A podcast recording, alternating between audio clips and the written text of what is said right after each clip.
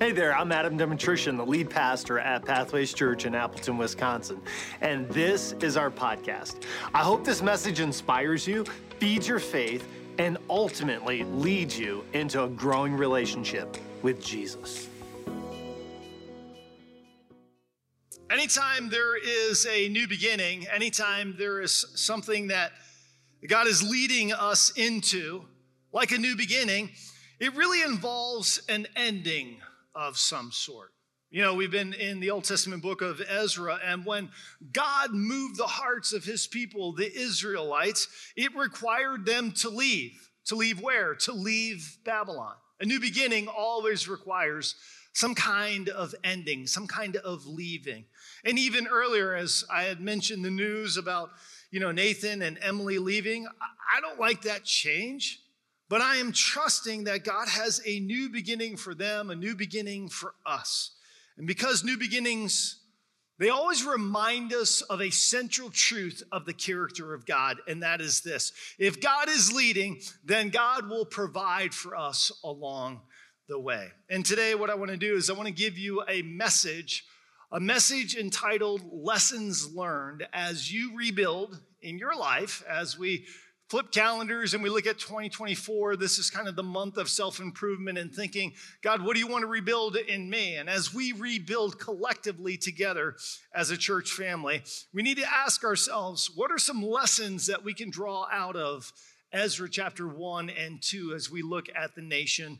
Of Israel. And just like some of you, maybe how many of you, by quick show of hands, you've ever remodeled or renovated a room or something in your house? Anybody? Yeah, and maybe some of you, you've built a new house. Maybe it was a dream house that you moved into.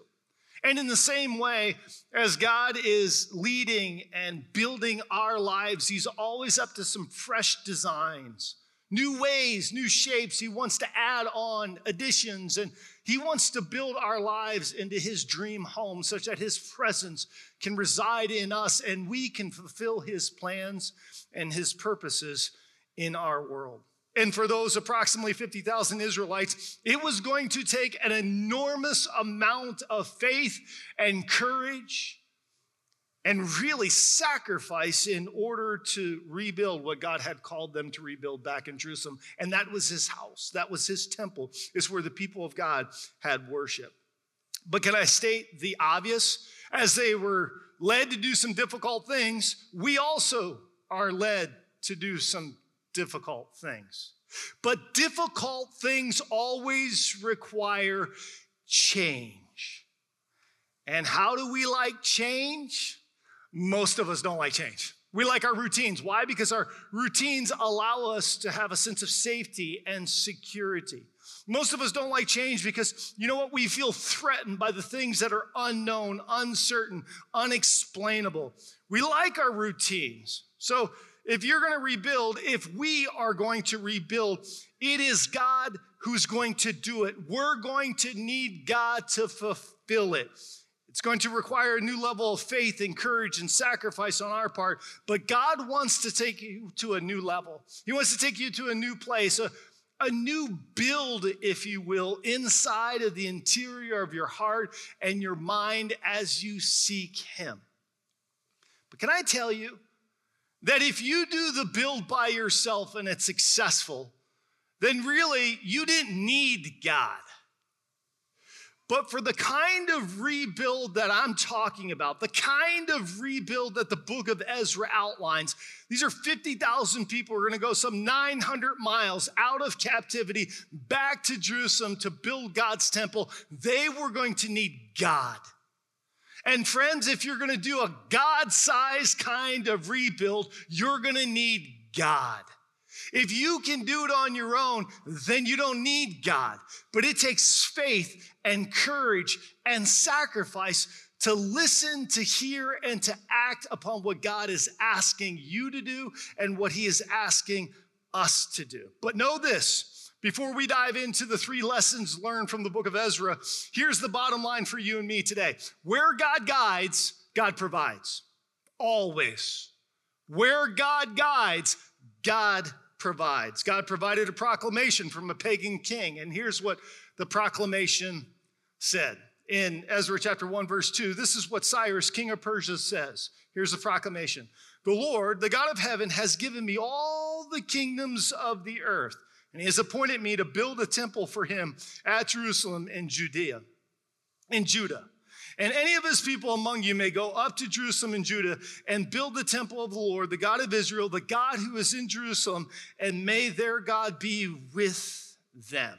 Now, friends, there is absolutely no explanation why this pagan Persian king named Cyrus would release a captive people who he had just conquered. He had just conquered the Babylonians. Why would he release a captured people, the Israelites, to return to their homeland to rebuild a city and a temple apart from God?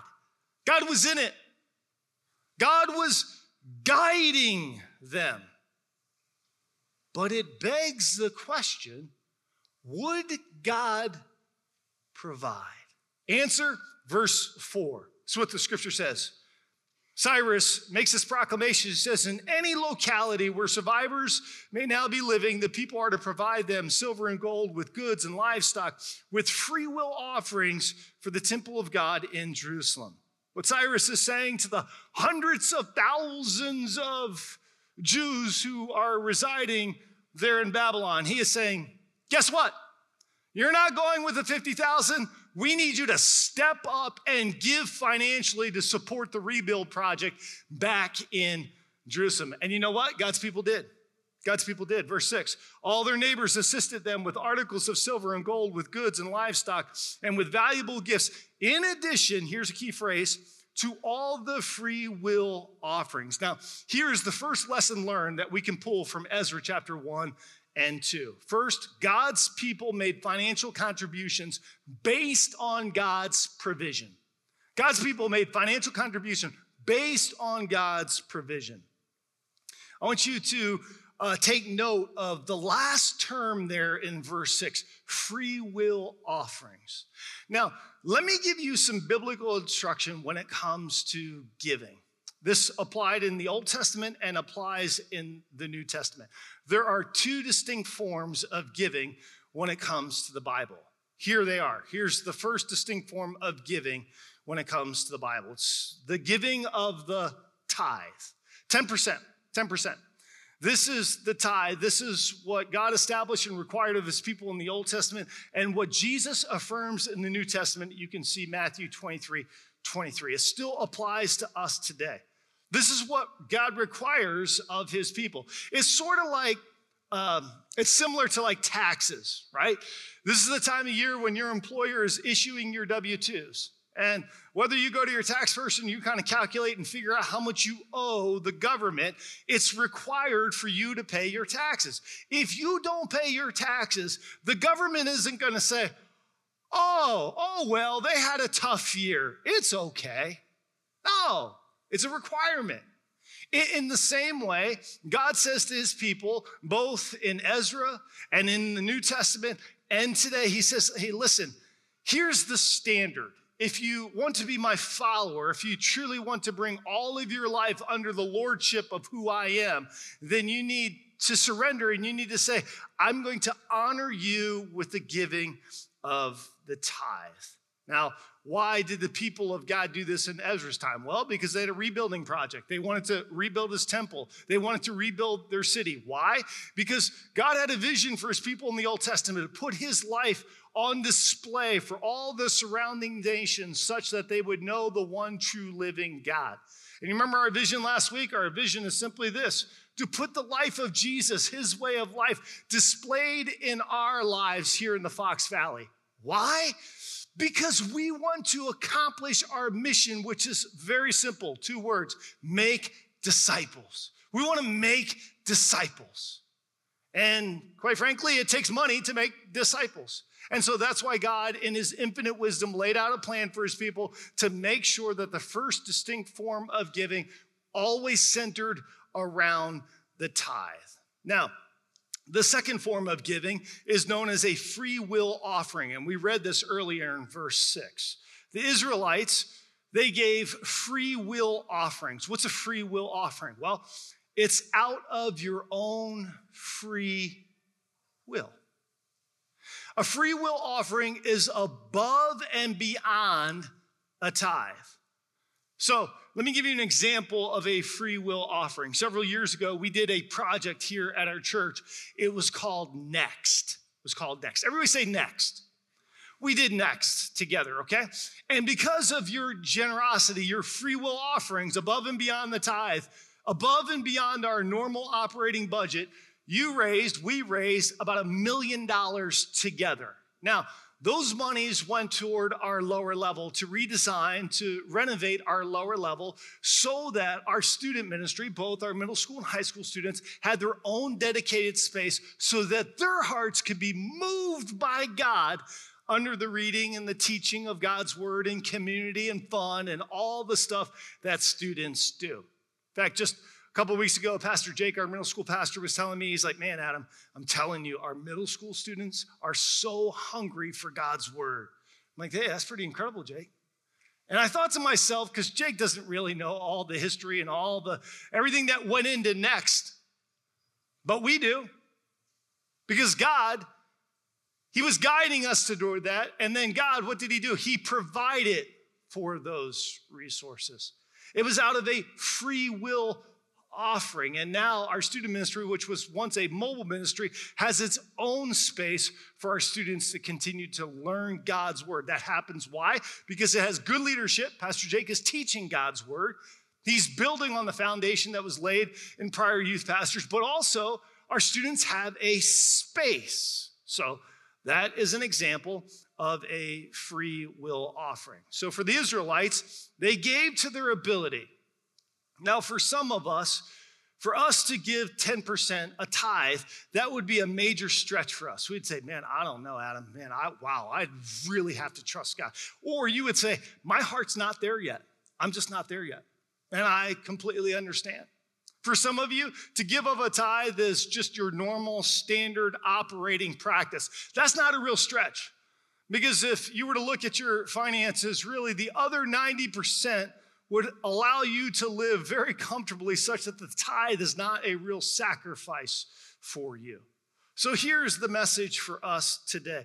Wherever you are, just like in the Old Testament and the New Testament, we are called to honor God. We're called to honor God with the provision that He has provided for us and the resources that He placed in our hands. Honor Him with the tithe, and then as God gives you the ability and places the desire for you to offer free will offerings, uh, then you can do that. Now, now, I realize, I realize, I get it. Okay, I get. Everybody say, I get it. I get it. I get it. I realize that everybody is on a giving journey. I get it. I get it. I get that every person is unique when it comes to giving, when it comes to even having conversations about finances, money, and church. And so I, I understand. But one of my primary responsibilities as a shepherd and the teacher of this community is to tell you the truth of God's word, to disciple you, to lead us into a growing relationship with Jesus Christ. And so, a part of that relationship is when it comes to our finances. And a resource that I would point you toward is our website, pathwayschurch.us forward slash give. It provides a pathway for you to understand giving. It gives you some useful information about our practices as a church. And I think it'd be really helpful if you are serious minded about following Jesus Christ. Now, let me share with you some words from from the prophet Malachi. This is God speaking through Malachi. Malachi 3 8 says this Will a mere mortal rob God? Yeah, you rob me. Uh, you ask, How? How do you rob me? Well, you're robbing. How are we robbing you? The answer in tithes and offerings. You are under a curse, your whole nation. This is what God says, because you are robbing me. Bring the whole tithe into the storehouse, that there might be food in my house. God goes on to say in Malachi chapter 3, hey, would you test me in this? The reason that God says test me in this is because he knows that the giving muscle, our giving muscle, is one of the hardest muscles to develop when we seek to follow God. It really is. It's difficult. I mean, Jesus wasn't lying in the New Testament when he said, hey, you can't serve two masters. You can't serve God and mammon or money. You, you, you can't serve it. It takes practice, it takes a discipline, it takes a heart's desire to say, God, I'm going to honor you in this area. Now, this wasn't the first time that God provided for his people. It wasn't. In fact, if you remember earlier in the Old Testament, God raised up Moses, the great deliverer, to rescue the Israelites from Egypt. They were going to go on a little road trip, 40 year road trip in the desert. Remember that? And so here's what God did. He, uh, as the Israelites were grabbing all their belongings and getting ready to head out after all the plagues, God did this. Exodus 12 35. The Israelites did as Moses instructed, and catch this, they asked the Egyptians for articles of silver and gold and for clothing. The Lord had made the Egyptians favorably disposed toward the people, and they gave them what they asked for. So they plundered the Egyptians. It was like they got ready to leave Egypt. I know some of you have heard this Bible story and you didn't hear this part. You didn't hear of God's provision. But this is so radical. It's almost like Moses and all, they all got the Penske trucks and all the U-Hauls. They all backed them up and they said to the Egyptians, hey, guys, we need some financial help. And the Egyptians were like, okay, here. That's crazy. But that's the truth of who God is. Where God God's God provides. The same thing he did later on in Ezra's time, some, some, some 500 years before the birth of Christ. Check this next verse out. This is what happened. Moreover, King Cyrus brought out all the articles belonging to the temple of the Lord, which Nebuchadnezzar, the, um, the Babylonian king, had carried away from Jerusalem and placed in the temple of, of his God. So when the Babylonians destroyed God's temple some seven years earlier, they took all the belongings out of the temple of God in Jerusalem and brought them to Babylon. Now, Cyrus had come and he had overthrown Nebuchadnezzar and the Babylonians. And so Cyrus said this Hey, why don't you get all those articles out? Get all that stuff out and bring it here. And here's the list of those articles. This was the inventory. Gold dishes 30, silver dishes 1,000, silver pans 29, gold bowls 30, matching silver bowls 410, other articles 1,000. In all, there were 5,400 articles of gold and silver. Sheshbazzar, you try that one, brought all these along with the exiles when they came from Babylon to Jerusalem. Now, Cyrus takes all of those treasures and he says, Here, you take all this stuff to the 50,000 Jews, along with all the other Jews who had given free will offerings, and then they are going to make a 900 mile trek back to Jerusalem. Now, when was the last time you knew a national leader giving treasures away to a, cap- to a captive people to build their homeland? Doesn't happen, does it? Well, until we understand who God is, because when God guides, God provides. But financial giving wasn't the only lesson that we learn here in this rebuilding story. That's just one component. The second lesson, if you have a Bible, go to chapter 2 and look at verse 70. Here's what scripture reads The priests, the Levites, the musicians, the gatekeepers, and the temple servants. So Ezra lists out some different roles of people the priests, the Levites, the musicians, the gatekeepers, and the temple servants. They settle in the towns. If you read earlier in the book or in the uh, chapter two there, it lists out other roles, other jobs, if you will. They're stonemasons and carpenters. They're, they're people who are doing all kinds of things when it comes to the rebuilding of the temple. What, what, what does this tell us? Well, it provides us our second lesson. God's people use their skills and abilities based on God's giving. See, the rebuilding of the temple wouldn't just require money, it would require people who were skilled and gifted in certain trades. In other words, everybody had a role to play in this corporate rebuild. And you know what? The same is true for us today. If you're a follower of Jesus Christ, you have gifts and abilities. You have things inside of you. You have spiritual gifts. You have passions. You have desires. Some of you, you love to pray and you're part of our prayer ministry. Some of our students, I love watching our middle school students, they're running around with cameras that are probably thousands of dollars. And I think to myself, oh Lord, don't drop that. But you know what? I would rather them have thousands of dollars in their hands in the house of God, learning how to develop passion and grow and give back to the community of faith rather than hanging out on Friday night till 3 a.m., having thousands of dollars because they have some illegal something going on that we don't even know about. Amen? Right? I would rather have people who, who, who pray and who use cameras and who use guitars and, and who talk and welcome people and make coffee and hold babies and care and say, I want to help here, I have this idea, or I just want to serve, I want to get engaged. Friends, if you are not engaged in what God is doing, you're missing out. I've said it a thousand times and I'll say it again. The church is not it's not like going to the Green Bay Packers football game. It's not watching the players on the field who are in desperate need of rest and refreshment, and all the people in, in, the stands who are in desperate need of exercise and activity, watching people in need of, of rest and refreshment. We're all meant to be on the field doing this together. You say, Well, Adam, I don't know. I, am not, I'm not. No, you are, friend. Because the moment you met Jesus is the moment that God says, I can use you. In fact, let's get this personal. We've been in this series in week one. You remember the, the question was, God, what do you want to rebuild in my life?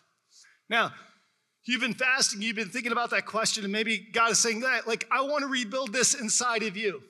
If you're like me, one of the first things you probably thought was, like, who do I know that's good at that? Why? Because if they're good at that, you want to go to school on them and say, hey, can I buy a cup of coffee? Can we talk? Like, you do that really well. I could really learn from you, right? Have you ever thought that maybe Jesus is looking down at planet Earth and he's saying, who's really good at that? And he thinks of you. Hey, you know that that guy down there in Appleton, Wisconsin, he's really good at that.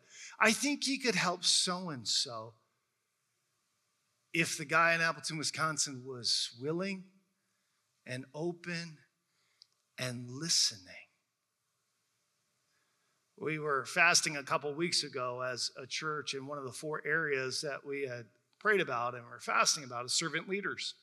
And last week, I landed the message and I said, Here's my challenge to you. If you, if you feel called to serve, to get engaged, to get out of the stands and onto the field, so to speak, then I'd love for you to scan this QR code and engage with us. Our staff, you remember, said, Man, we need about 50 volunteers. And we were kind of like, you know, I, I, wasn't sure how it was going to land. And uh, we put this QR code. Do we have the QR code? Put the QR code on the screen. And do you know how many individuals scanned? There were 62 individuals last weekend who scanned that QR code. Isn't that amazing? 62. Yeah. Now, only 19 filled out the form, okay? my, my, point is uh, if you want to serve, if you want to get engaged, if you want to try it, if hey, scan the QR code, talk to somebody out, connect. Help us rebuild and continue to do God's work here in and through Pathways Church. So, first two lessons God's people, uh, they were about stepping up and making financial contributions. The second lesson that we learned, they were all about using their gifts and their abilities. They, they, they wanted to make some margin in order to, to invest and to get engaged in the rebuilding project. And here's the third lesson that we learned it's my favorite lesson. God's people experienced his love and his best as they went to rebuild. God loves you and he knows what's best for you. See, as we're going to see in the book of Ezra, this is really important. Beyond just rebuilding a structure, a temple or a city or doing the miraculous by allowing a pagan king to sign a proclamation for 50,000 Jews to come back and to rebuild and reacquaint themselves with the faithfulness of God. Beyond just building a temple, God wants to build a people. He wants to build the community of faith. God just uses all kinds of ways to build our faith and our trust and our dependence in Him.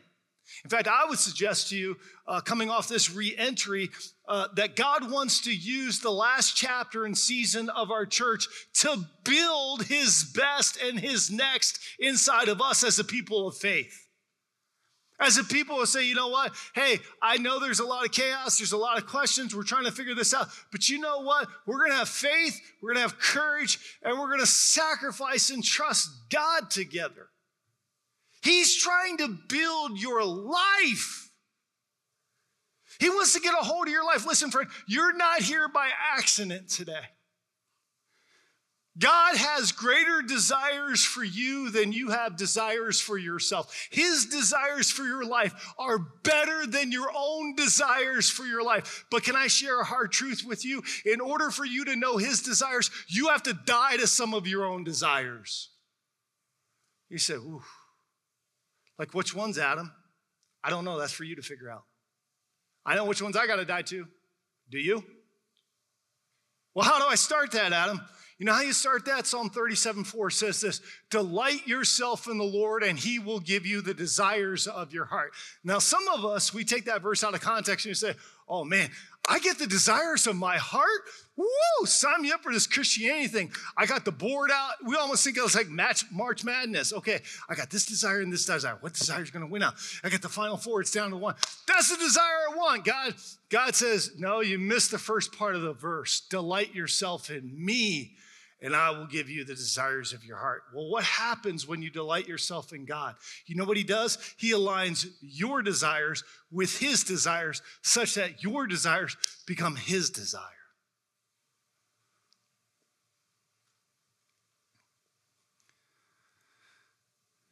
Remember week one? There was a guy by the name of Jeremiah.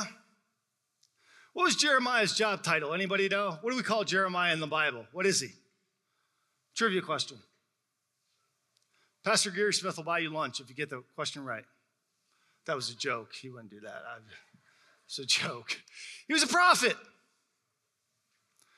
And what did he prophesy? He said, Hey, listen, if you continue, listen, people of God, if you continue to turn your back on God, on, on, on God, here's what he's going to do. He's going to he's to discipline you and take you back into a, a, a form of discipline. The Babylonians are going to roll in, they're going to take you away for 70 years. But God said this He said, uh, I know the plans that I have for you. Jeremiah 29 11. Pretty famous, popular verse. I know the plans I have for you to prosper you, not to harm you. Plans for a hope and a future. While your life might seem uncertain, God has certain plans for you. So maybe some of your desires today are running in opposition to God's desire for your life. Maybe today you're holding on to unforgiveness. There's somebody in your life, there's a family member, somebody wronged you or wronged one of your family members. And you have so much anger and unforgiveness in your life. Your desire, quite honestly, is a desire for revenge. You want to take that person out. Like if somebody could get into your mind, they would see some of the most grotesque things because you'd think, oh man. And what God is saying to you today is, I want you to forgive that person. But God, I don't feel like forgiving them. Guess what, friends? Forgiveness isn't a feeling. Jesus didn't feel like going to the cross, He did it because he submitted himself to the desire and the plan of God such that he became obedient. And what did God do? God placed a joy that was in front of Jesus because after he hung on the cross, Jesus came back to life and experienced the power of his Father.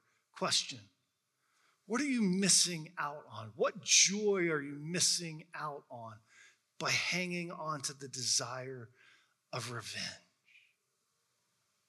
Maybe you're here today and say, Man, you know what? I know that God is calling me to a life of freedom, but I'm struggling like there's something in my life that I'm holding on to. Maybe you're battling, you're struggling. Maybe you're suffering from addiction, whether it's gambling or food or sex or shopping or, or alcohol or drugs or whatever it might be. You say, whoa, whoa, wait a second, whoa, whoa, whoa, hang on. I have a little problem with that. It's just a little problem. And maybe for some of you, it is a little problem. But maybe for others of you, if you were quite honest, you know that whatever it is has a control, it grips you, and you can't stop it. If you strip away the denial, you know what that's called? That's called an addiction. And you need help. You need to be released from that. You need to find hope and healing. And God can do that in and through your life. He can begin to set you free. Now, here's the thing that I love the most about the verse that I just quoted to you Jeremiah 29 11, for I know the plans that I have for you. Do you know this is so interesting? When Jeremiah, under the inspiration of God, when he shared those words with the nation of Israel, do you know where they were located? They weren't back in Jerusalem rebuilding. They didn't have all of the people, the stonemasons and the priests and, and the concrete people and the plumbers. They weren't like putting the foundation together. They, they, they didn't have all the treasures that Cyrus had pulled out of the temple. They didn't have all the money. Everything wasn't perfect. Not, that was not the location when Jeremiah 29 11 was given to the people of God. Jeremiah 29 11 was given to the people of God when they were in darkness and in captivity. They were actually in Babylon. They were a captive people. And God said to them, For I know the plans that I have for you. See, the hope to know God's best and experience His love is to know that right where you are is where God wants to whisper to you and say, I know the plans that I have for you. Maybe you're here today and you are totally broken. Financially, it's a wreck. Your family is a wreck. You have a health scare. Like you just got the report and you're thinking, oh my word, what am I going to do? Or you're grieving because you lost a loved one. Or you're battling something, or you feel like there's a lack of purpose in your life, or there's deep bitterness and resentment, or there's a sense that I'm in bondage. I want you to know that what God is saying to you is, I know the plans that I have for you. So we wrap up today. I want you to bow your heads with me. And I want us to pray together. Maybe you're here today and you know that God is speaking to your heart, to your life. You're building something. And I'm so excited to see what God is going to build in your life personally. You say, Adam, man, I'm a guest. I don't even, you know, Ezra, I don't even know where the book of Ezra is. Didn't even know it was in the Bible. Hearing you talk about this, and I'm like, hey, that's cool, but I'm not sure what God wants to rebuild in my life. Then maybe you can ask this question what's broken in my life? Because chances are, whatever's broken, God wants to rebuild. He wants a new beginning, a new build. You can go back online, mobile app, YouTube, whatever, pick up the last couple of messages, get caught up, begin to dive into the content of God's Word. Begin to ask yourself that question okay, I want to identify this is what needs to be rebuilt. As a church, we're praying that God is going to rebuild some things in our church. He's going to renew some hearts. He's going to have every single person take a step of growth Servant leaders are going to be raised up. We're believing that there's going to be healing across our congregation in all forms spiritual, mental, emotional, and physical healing. We believe that our God is a healing God. We're just trusting as a church. God wants to do a fresh work, a new rebuild, and we're excited. We're faith filled people, courageous. Now, maybe you're here today and you're thinking to yourself, man, Adam, that all sounds well and good. My, my life is in rubble, been devastated. My faith, quite honestly, my faith was a childhood faith, and when I grew up, I left it behind. It was a it was a Sunday school faith. It was pretty flimsy. I was taught it, but I left it because I never really had it. It was passed down, but I never made it my own. Or maybe you grew up in a house that was pretty agnostic. You grew up in a house that was anti God. Maybe you never heard the clear teaching of God's plan for your life. God's plan for your life is simple. God wants to be in relationship with you. He loved you so much that He sent His Son, Jesus Christ, to pay a debt, an amount that you couldn't pay to God to make you right with God. What He did on the cross, He sent His one and only Son to die for you. Why? So that you could transfer your trust, whatever you've been trusting in, your beauty, your bank account, your career, your own strength, your your pride, whatever it is, you've been, you transfer your trust from that to Jesus. You say, Jesus, I'm a sinner. I need your grace. I need your grace so I can be a relationship with you. So if you're here today and you want to begin a relationship with Jesus Christ, a trusting relationship, a friendship with God, you're watching online, you want to make that decision, you could just type in, I'm giving my life to Jesus. I'm saying yes. If you're in the room, though, and you want to signal to me, with all the heads bowed and eyes closed, if you're here and say, Hey, Adam, I just want you to know that I'm giving my heart to Jesus Christ. I, I need him to rebuild my life. If that's you and you want to accept Jesus Christ as your Lord and Savior, if you would just raise your hand in this moment, I want to acknowledge you. Who in the room? Yes, you. Yes, yes, yes, yes, yes, yes, yes, yes, yes. Wow. Wow. Thank you. Thank you. Thank you for a courageous step. Yeah. Yeah, it takes a lot of courage. It takes a lot of courage. Oh. Now, as a church family, can we just support every individual who's online, people who are in the room, and they just say, Yeah, I want to give my life to Jesus? Can we pray together? Heavenly Father, let's pray out loud together, full voice. Heavenly Father, thank you. Thank you for every individual who's here today. especially the people who are reaching out to you. They need something, they need faith, they need hope, they need grace. Thank you for being a gracious God. Not mean, not ugly, not trying to harm us or hurt us you just want to love us and forgive us and rebuild our lives. So forgive us of our sin. Come into our hearts, change us. We receive you by faith, your gift of salvation. We pray this in Jesus' name the strong Son of God. Everyone who agreed this prayer said, Amen. Amen. Hey, can we celebrate those individuals today? Yeah.